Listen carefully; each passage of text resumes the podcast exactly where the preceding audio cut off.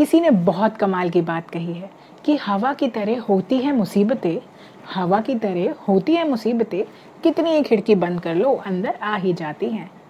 Hello guys मैं हूँ doctor Anshika Agarwal और आज मैं आपके लिए लाई हूँ मोटिवेशन का डो सीरीज़ का पार्ट थ्री तो अगर आप भी अपने आप को कमज़ोर महसूस कर रहे हैं किसी और के कंपैरिजन में तो ये वीडियो और ये मोटिवेशनल स्टोरी आज खास आपके लिए है। तो एक बार एक बच्चा घर पर अपने पापा से ज़िद कर रहा होता है कि, पापा, मुझे डॉगी लेकर आना है। मुझे एक पपी लाना है जिसके साथ मैं पूरा दिन खेल पाऊँ, जो मेरा दोस्त बनकर पूरे दिन मेरे साथ रहे।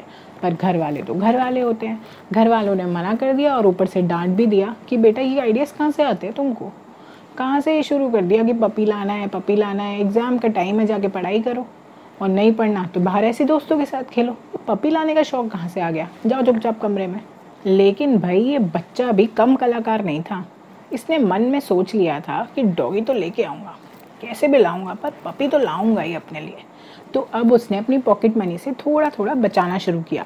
अपने पिगी बैंक में थोड़ा थोड़ा सेव करना शुरू किया। और जब काफ़ी टाइम बाद उसको लगा कि अब मेरे पास उतने पैसे हो गए होंगे तो उसने वो पिगी बैंक खोल कर देखा और फाइनली उसमें उसको हज़ार रुपये मिले। तो थोड़ी हिम्मत करके वो मार्केट की तरफ़ गया, वो हज़ार रुपये लेकर। उसने सोचा, चलो, डॉग स्टोर पे जाके आता हूँ, देख के आता हूँ, क्या पता मुझे एक पपी इसमें मिल जाए। तो फाइनली जब वो मार्केट पहुँचा तो उसने देखा कि यार रेट लिखे थे दस हज़ार, बारह हज़ार, पंद्रह हज़ार, बीस हज़ार। उसे समझ नहीं आया कि मैं करूँ क्या अब?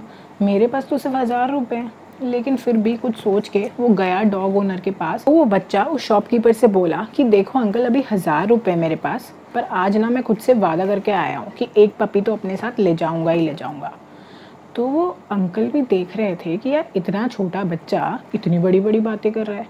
तो उसने उससे प्यार से बोला कि, बेटा, आप घर जाओ, आप प्राइस लिस्ट लिखो। दस हज़ार, बारह हज़ार, पंद्रह, उससे नीचे तो कुछ है ही नहीं। आप कैसे हज़ार रुपये में सोच रहे हो कि हम आपको पपी दे दें? आप अभी घर जाओ, किसी बड़े को लेके आना। पर वो तो भाई ज़िद्दी बच्चा था। उसको उस दिन पपी चाहिए था तो मतलब चाहिए ही था। उसने इतनी ज़िद करी, इतनी ज़िद करी कि दुकानदार को उसको कैनल्स के पास ले जाना ही पड़ा। तो फाइनली जब वो उसे कैनल्स के पास ले गया और उसने सारे कैनल्स खोले तो उसमें से बहुत सारे पपीज़ निकल के बाहर आए। कुछ चार पाँच के करीब थे तो उसमें से चार तो आगे जल्दी जल्दी जा रहे थे और एक बहुत स्लो स्लो स्लो पपी जा रहा था। तो उस बच्चे ने उस स्लो वाले पपी को ध्यान से देखा और पूछा कि अंकल ये पपी इतना स्लो क्यों जा रहा है? तो उस पर शॉपकीपर ने बोला कि, बेटा एक्चुअली हमने डॉक्टर से पूछा था तो डॉक्टर्स ने हमें बताया कि इस पपी का ना हिप सॉकेट नहीं है। तो ये ऐसे ही रहेगा ज़िंदगी भर, ये बदलने वाला नहीं है। तो इसलिए थोड़ा लंगड़ा लंगड़ा के भी चलता है और ये खेल भी नहीं पाता इतना। उस बच्चे ने ज़िद की कि मुझे ना यही वाला पपी चाहिए, मुझे आप यही पपी दे दो। दुकानदार बहुत हैरान हुआ।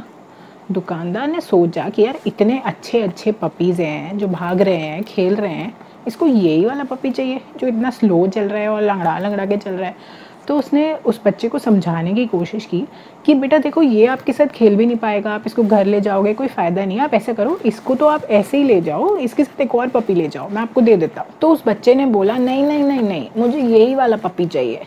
तो उस दुकानदार ने बोला, क्या पागलपन है बेटा? आप इसके साथ नहीं खेल पाओगे, इसको ले जाके क्या करोगे? फिर भी मैं आपको दे रहा हूँ, आप ये ले जाओ, एक और ले जाओ, आप चिंता मत करो, पैसे की बाद में मुझे दे देना। तो उस बच्चे ने उससे ज़िद की, मुझे यही वाला पपी चाहिए और इसके जितने पैसे बनते हैं ना, आप मुझे बता दो, अभी मैं एक हज़ार दे रहा हूँ, बाकी मैं कैसे भी लाऊँगा, पर इसके सारे पपी के पैसे आपको दे के जाऊँगा और उतने ही दूँगा जितने की और पपीज़ के बनते हैं। तो उस शॉपकीपर को कुछ समझ नहीं आया। बच्चे ने बोला अच्छा आप मेरे साथ एक मिनट बाहर चलिए। वो वो उसको बाहर लेके गया और काउंटर पे जाके थोड़ा सा पीछे हट के उसने अपना लेफ़्ट लेग उस शॉपकीपर को दिखाया।